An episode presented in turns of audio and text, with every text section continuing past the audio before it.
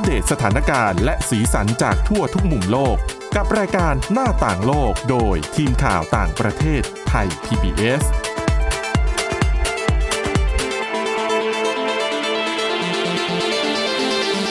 สวัสดีค่ะ ต้อนรับคุณผู้ฟังเข้าสู่รายการหน้าต่างโลกนะคะ มาอัปเดตสถานการณ์แล้วก็สีสันจากทั่วทุกมุมโลกกับทีมข่าวต่างประเทศไทย PBS ค่ะ วันนี้กับคุณจารุพรโอภาสรัฐ คุณอาทิตย์สุมนเรืองรัศนทร แล้วก็ดิฉันทิพตะวันเทระในพงค์ค่ะ สวัสดีค่ะ สวัสดีค่ะ สวัสดีค่ะ วันนี้นะคะจะอยู่กันสามสาวไม่มีสาววินิษฐานะคะอ่าค่ะอ่าไปท่องเที่ยวเออน่าอิจฉานะคะ ใช่ให้เขาไปพักผ่อนนิดนึง ไม่เก็รู้ว่าไปท่องเที่ยวหรือว่าไปหาประสบการณ์โควิดจากต่างแดนมาฝากโอ้ใช่วันนี้เรามีเรื่องของโควิดมาฝากกันเยอะมากค่ะด้วยเพราะว่าจริงๆแล้วเนี่ย ก็จากสถานการณ์การแพร่ระบาดในจีนเนี่ย ก็เลยทำให้ทั่วโลกกลับมามองเรื่องของโควิด -19 กันอีกครั้งนะคะค่ะวันนี้ก็เลยรายการเรานี่เอาเรื่องของโควิด มาพูดกันแบบยาวๆ โดยเฉพาะในประเทศจีนอืมแต่เรื่องแรกเนี่ยใกล้ตัวเราหน่อยค่ะเพราะว่าโควิด -19 เนี่ย เชื่อว่าหลายคนในบ้านเราก็ติดกันไปเยอะแล้วเหมือนกันนะอืมแล้น่าวจะเหลือแค่ส่วนน้อยค่ะ ที่ยังไม่ติด อุ้ยแต่ในห้องนี้ก็มีสองคนนะใช่ที่ยังไม่ติดนะไม่รู้ว่าไม่ติดหรือว่าติดแต่ไม่รู้ตัวเลยนะคะอ๋อก็เป็นไปได้แต่ว่า คือที่แน่ๆคือต้องสังเกตเรื่องของอาการลองโควิดด้วยค่ะอืมอืมเพราะว่าคนที่ติดเนี่ย หลาย ๆ คนก็เผชิญกับปัญหานะคะอาการที่คือเป็นหลังจากที่หายโควิดแล้วก็ยังเป็นอยู่อืมบางคนก็เป็นแค่ระยะเวลาไม่นาน ไม่กี่สัปดาห์ค่ะบางคนเป็นเดือนเดือนๆ บางคนต้องไปหาหมอนะคะอืมใช่ค่ะเพื่อเอายามารับประทาน จริง ๆ ล่าสุดนี่มีผลวิจัยเหมือนกันว่าโควิด -19 เนี่ยอาการเนี่ยเขาจะอยู่ไปนานประมาณเท่าไหร่คะคือจริง ๆ เคยมีคนพูดเหมือนกันว่า ส่วนใหญ่อาการลองโควิดนะคะจะอยู่ประมาณหนึ่งปีอืมซึ่งการศึกษาอ่าล่าสุดนะคะของอิสราเอล พบว่าเป็นแบบนั้นจริง ๆ ก็คือเหมือนออกมาเพื่อทำให้หลาย ๆ คนมั่นใจมากขึ้น ก็คือย้ำอีกทีนึง เพราะว่าค่ะเรื่องของโควิดลองโควิดเนี่ย หลายคนสงสัยมาก แล้วมันต้องใช้เวลาในการเก็บข้อมูลไงอืมเขาก็ไปเก็บข้อมูลนะคะ ตลอด 2 ปี คืออันนี้จะเป็นคนที่ติดตั้งแต่รอบแรกๆอะค่ะ ก็คือออปี 2020-2021 นะคะอืมประมาณ 2 ล้านคนผู้ป่วยนะคะ แล้วก็ตรวจสอบกับทุกเพศอะทุกช่วงอายุเลยอุ้ยเก็บตัวอย่างเยอะนะสองล้านค่ะ ตอนนั้นก็ยังเป็นสายพันธุ์เดลต้าอยู่อืมอันนี้คือเป็นของผู้ที่ติดเชื้อสายพันธุ์เดลต้านะคะ อีกประเด็นหนึ่งก็คือเป็นคนที่มีอาการน้อยด้วย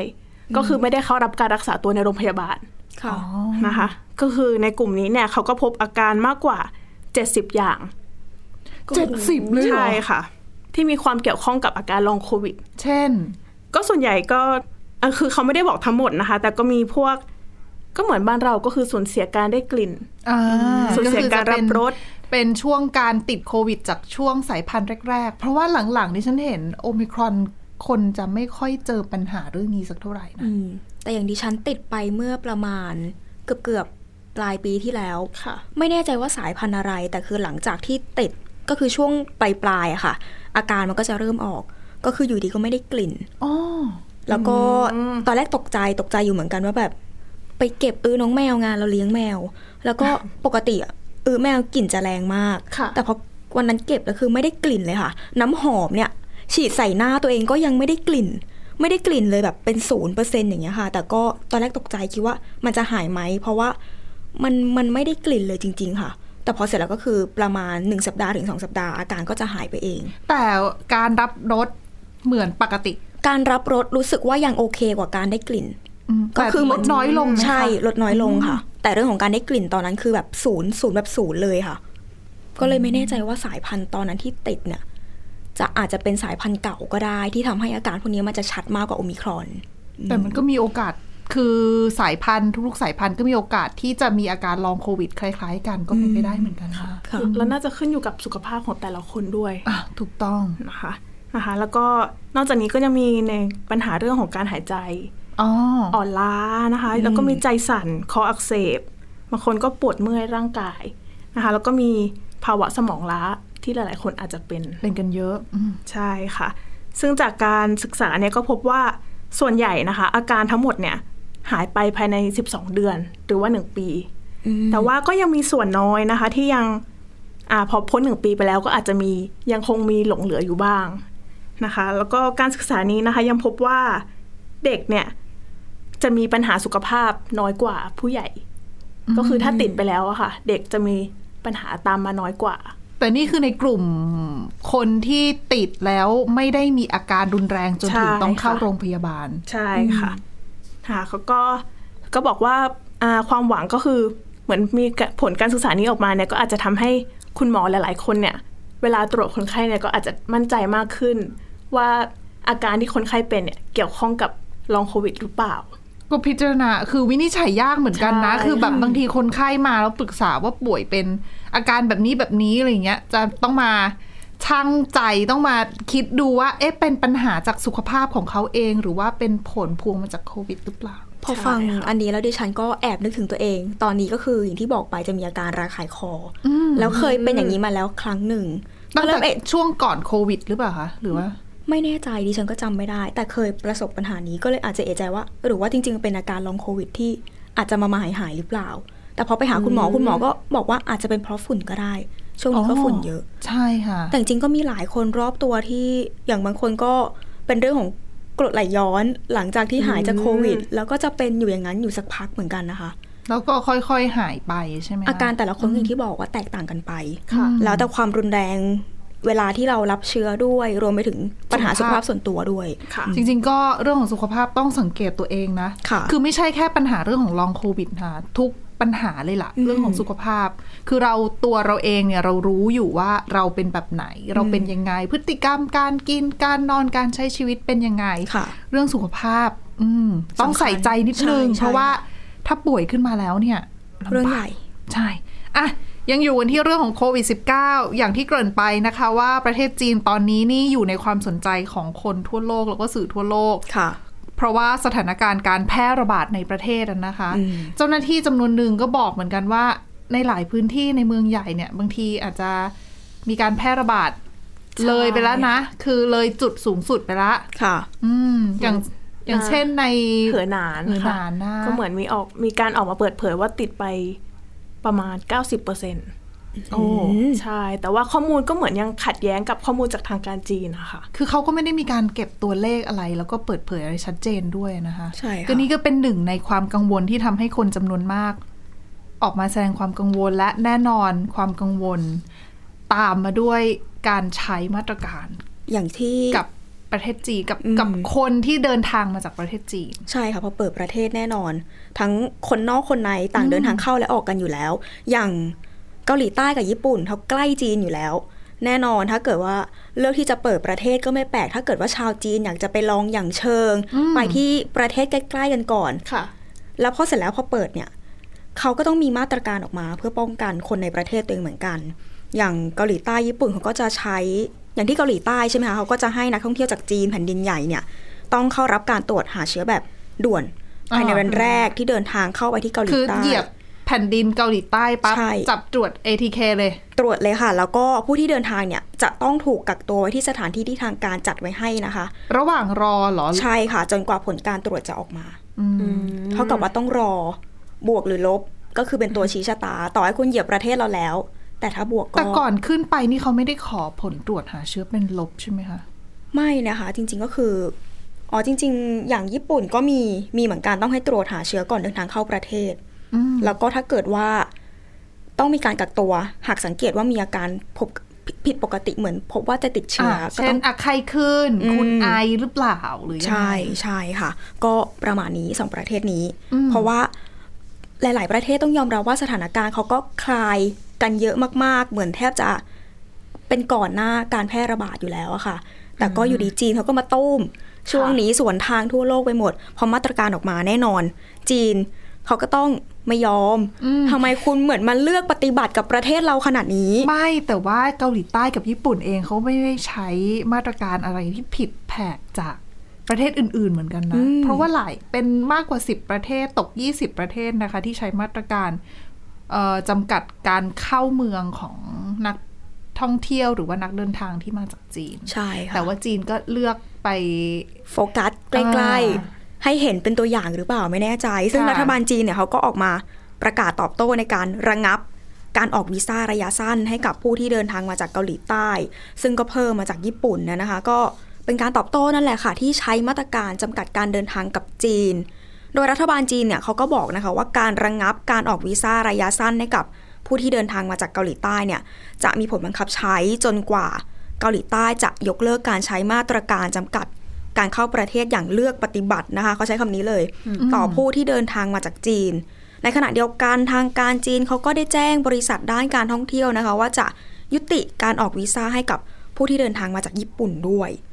เรื่องนี้เนี่ยโฆษกกระทรวงการต่างประเทศจีนก็บอกนะคะว่า ทางการจีนเนี่ยเสียใจนะที่มีบางประเทศใช้มาตรการในลักษณะนี้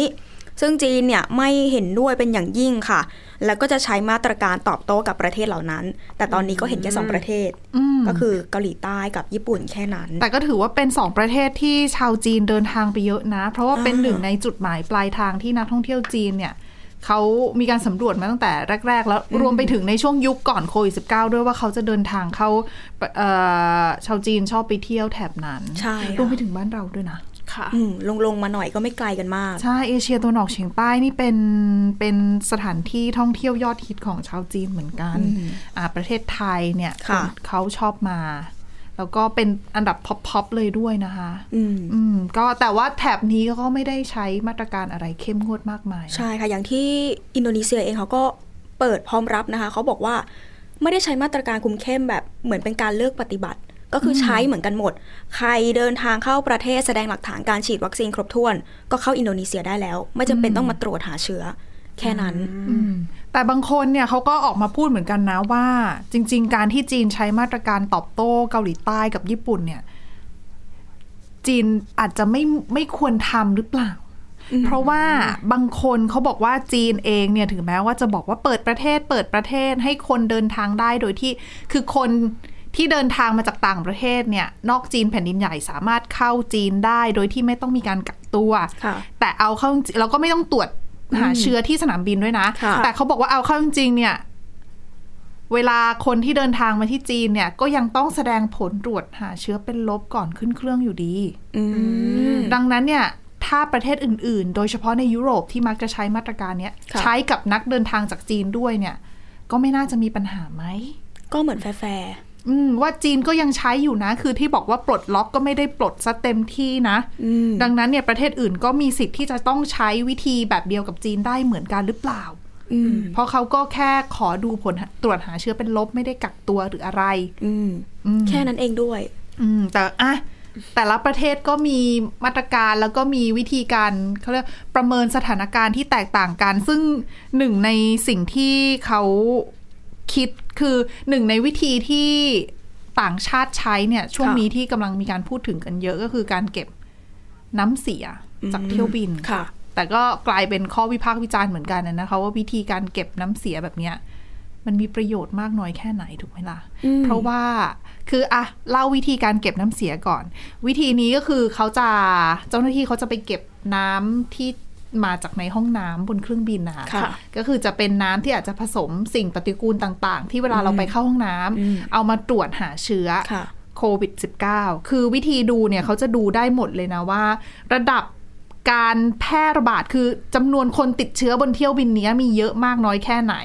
อ๋อเชื้อมันเข้มข้นแค่ไหน สายพันธุ์อะไร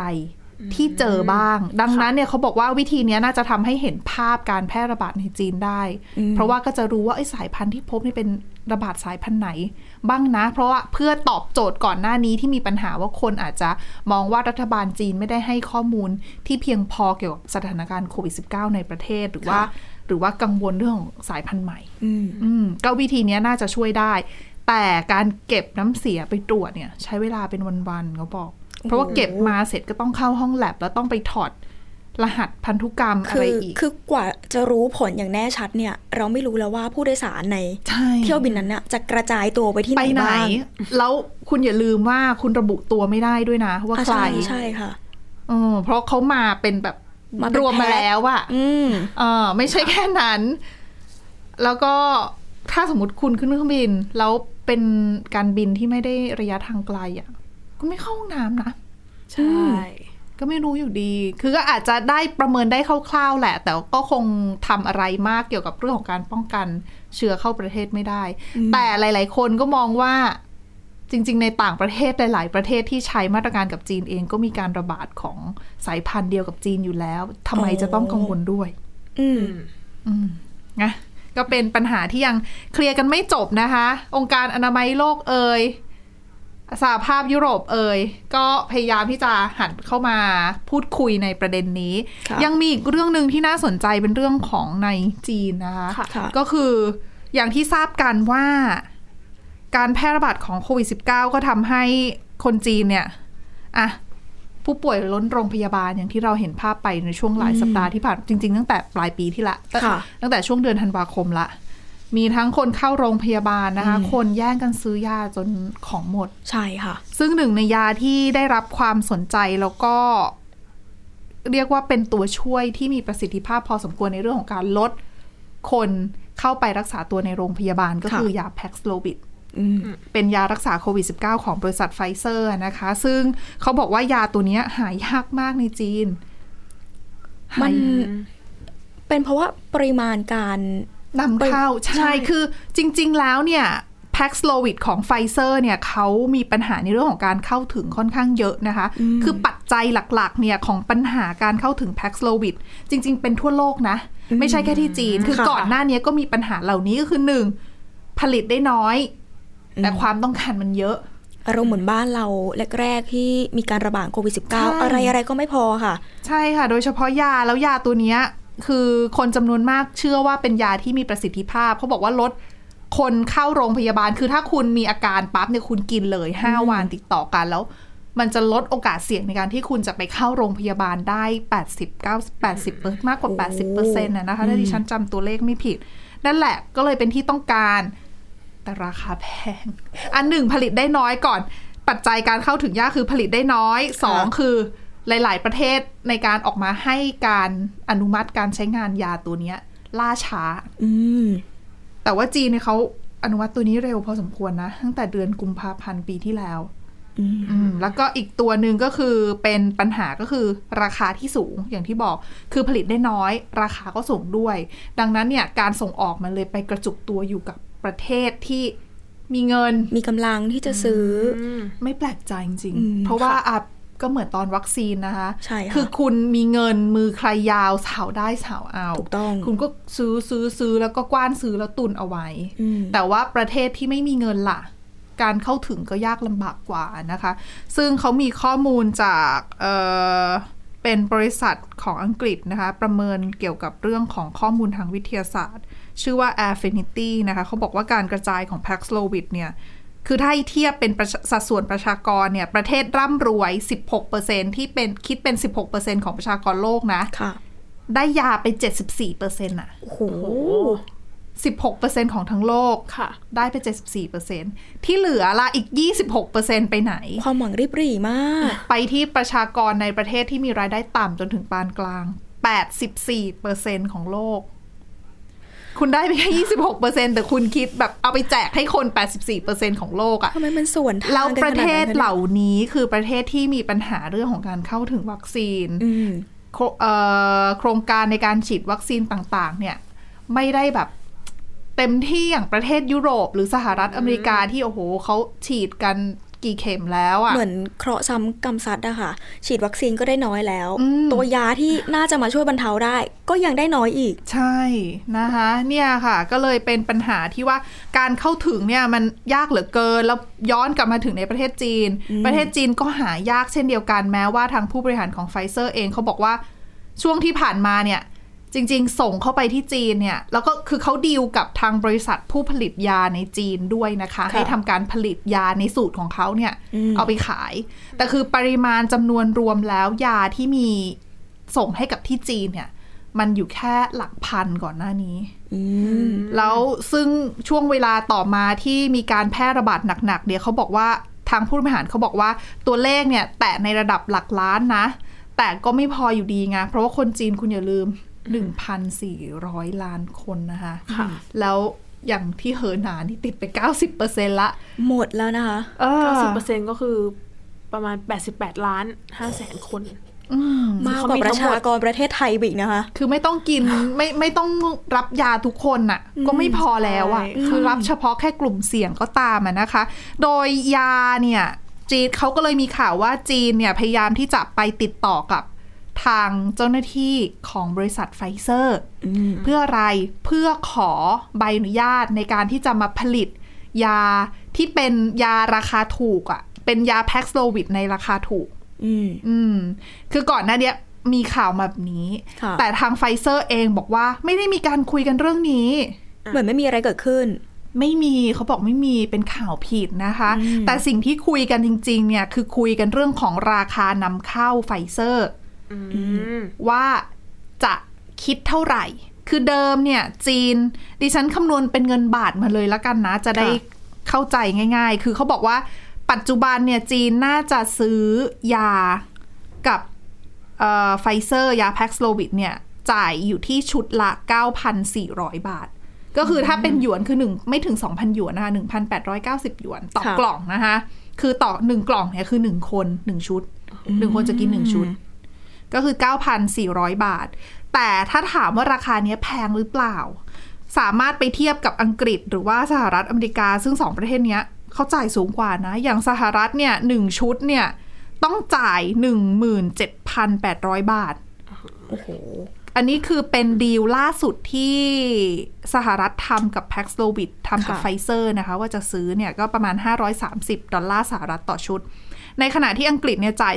375 ปอนด์ต่อชุด หรือคิดเป็นเงินไทยประมาณ 15,300 บาท ดังนั้นเนี่ยราคาของของจีนเองเนี่ยก็จ่ายถูกกว่าประเทศอื่นแล้วล่ะ แล้วการพูดคุยกันเนี่ยคือจีนก็ขอเหมือนกับให้ลงราคาลงราคาหน่อยลงมกเพราะว่ากนี้เพราะว่า ความต้องการในประเทศสูงอืมสิ่งที่ผู้บริหารไฟเซอร์มาเปิดเผยคือ ตัวเลขที่จีนขอให้มีการลงราคาเนี่ย ไฟเซอร์รับไม่ได้เท่าหแต่ร่ไม่ได้คะคือเขาไม่ได้บอกอ๋อนะไม่ได้ว่าเท่าไหร่บอกแต่เขาบอกว่าสิ่งที่จีนขอเนี่ย คือจีนขอกดราคาเนี่ย ขอกดไปต่ำกว่าราคาของประเทศที่มีรายได้ปานกลางในระดับต่ำซะอีกอะ่ะอ๋อ คือเช่นเขายกตัวอย่างมาว่าเอลซาวาดอร์เออ ก็คือเหมือนเลยเลยเส้นประเทศยากจนมานิดหน่อย แต่ว่าจีนน่ะจะขอราคาต่ำกว่าเอลซาวาดอร์ได้ยังไง ในเมื่ออมจีนเนี่ยเป็นเบอร์สองของโลกในด้านเศรษฐกิจ เศรษฐกิจคุณใหญ่คุณโตขนาดนี้ใช่ทำไมโอ้โหต่อซะเขาก็เลยบอกว่าต่อขนาดนี้คุยกันไม่ได้ แล้วก็ไม่เป็นไร คุณไม่ซื้อของเราก็ไม่เป็นไรเออโอ้จีนมาแบบนี้จีนโมโหสิคะ ว่า เอ้ยคุณเห็นเรื่องของผลกำไรมากกว่าได้ยังไงอืม แต่เขาก็เป็นธุรกิจนี่คะใช่เขาทำธุรกิจไงอืมก็มองในอีกแง่หนึ่งคือ ดังนั้นเนี่ยมันก็เลยมาสู่คำถามที่ว่าเอ้ยแล้วจีนมีสิทธิ์ที่จะใช้ Paxlovid ราคาถูกไหมอืมอืมเพราะว่าจริง ๆ แล้วเนี่ยถึงแม้ว่าไฟเซอร์จะเก็บเงินราคาแพงขนาดนี้แล้วฟันกำไรไปเยอะขนาดนี้นะค่ะเขาก็มีการจับมือกับองค์กรยาที่องค์กรสิทธิบัตรยาร่วมค่ะที่จะทำเหมือนกับให้สูตรในการผลิตแพ็กโลวิดอืม กับบริษัทผู้ผลิตยาสามัญในประเทศต่างๆ เพื่อผลิตแล้วขายแพ็กโลวิดภายใต้ชื่ออื่นนะ ไม่ใช่ชื่ออแพ็กโลวิดค่ะภายใต้ชื่ออื่น แต่เป็นตัวยาเดียวกันตำรับยาเดียวกันให้กับประเทศ ยากจนจนถึงประเทศที่มีรายได้ปานกลาง 95 ประเทศทั่วโลก คือเขาก็ทำสัญญาอนุญาตให้ใช้เหมือนกัน คือมีบริษัทที่ผลิตเนี่ยเขาบอกว่าตอนนี้ทำสัญญาไปอย่างน้อย 38 บริษัทใน 12 ประเทศทั่วโลกนะคะ ซึ่งอินเดียเองก็คือเป็นหนึ่งใน เป็นหนึ่งในประเทศที่รับผลิตเยอะที่สุด แล้วก็ปัจจุบันเนี่ยหนึ่งในบริษัทของอินเดียได้รับอนุมัติให้ ให้มีการผลิตแล้วก็เอายาที่เป็นยาสามัญภายใต้ตำรับยาแพ็กโลวิดเนี่ย ไปขายในประเทศอื่นได้เหมือนกัน แต่ตอนนี้ยังไม่ได้เริ่มผลิตนะ คือถ้าใครมีความหวังว่า อุ๊ย เราจะได้ซื้อแพ็กโลวิดในราคาถูกแล้วอะไรเงี้ย ยังไม่ได้ คือเขาคุยกันมาเป็นปี ๆ แล้วแต่ค่ะยังไม่ได้เริ่มผลิตเลย แต่อย่างน้อยก็ยังดีที่มีการเริ่มพูดคุยกันแล้วนะคะ แต่ก็ไม่รู้ว่าโควิดจบแล้ว เมื่อไหร่ เออ คือเขาคุยกันตั้งแต่ปลายถ้าที่ฉันจำตัวเลขไม่ผิดน่าจะเป็นปลายปี 2021อืมปลายปี 2021 เนี่ยไฟเซอร์คุยกับองค์กรสิทธิบัตรยาร่วมค่ะแล้วก็ประมาณต้นปี 2022 ประมาณมีนาคมเนี่ย องค์กรสิทธิบัตรยาร่วม ก็ไปคุยกับบริษัท ผู้ผลิตยาสามัญในหลาย ๆ ประเทศเพื่อลงนามกันว่าเอาคุณจะผลิตยาราคาถูกให้ฉันนะค่ะต้นปี 2022อะก็คือตอนนี้นี่มกราคม 2023 ละ ก็ยังยังเงียบอยู่ ยังเงียบอยู่ ก็อะรอดูกันต่อไป แต่ก็หวังว่ายาที่ได้ออกมาก็จะได้ใช้กันทั่วหน้านะ แต่ไทยไม่ได้รวมอยู่ใน 95 ประเทศนะ น่าเสียใจนะคะ อืมนั่นน่ะสิอาจจะต้องโดยรอซื้อคนอื่นเขาเหมือนตอนเดิมนั้นเป็นข่าวในบ้านเราใหญ่เหมือนกันนะอืมว่าทำไมไทยถึงไม่ได้อยู่ใน 95 ประเทศอ๋อคือสาเหตุเนี่ยเขาเป็นเพราะว่าไฟเซอร์กับเออองค์กรยาเอ่อองค์กรสิทธิบัตรยาร่วมเนี่ยเขาจะมีการคุยกันในเรื่องของรายละเอียดว่าประเทศไหน ที่จะเข้าเกณฑ์เงื่อนไขว่าได้รับยาหรือเปล่า ได้รับ อนุญาตให้มีการผลิตได้จำหน่ายในประเทศได้หรือเปล่า ซึ่งค่ะตอนนั้นน่ะไทยไม่เข้าเกณฑ์อืมที่เข้าเกณฑ์ในอาเซียนมีแค่เมียนมา ลาว กัมพูชา อินโดนีเซีย เวียดนาม ฟิลิปปินส์หกประเทศ เยอะเลย เออ ก็ไม่ได้ในอาเซียนสี่ประเทศไงไม่ได้ ไทยอย่างน้อยเราก็ยังมีเพื่อนอ่าใช่ใช่อะและนี่คือทั้งหมดของรายการหน้าต่างโลกในวันนี้นะคะ คุณผู้ฟังสามารถมาติดตามฟังรายการได้ที่ www.thaipbspodcast.com หรือว่าฟังผ่านพอดแคสต์ได้ทุกช่องทาง ค้นหาคำว่าหน้าต่างโลกค่ะ วันนี้พวกเราและทีมงานลาไปก่อนนะคะ สวัสดีค่ะ สวัสดีค่ะ สวัสดีค่ะ Thai PBS podcast. View the world via The Voice.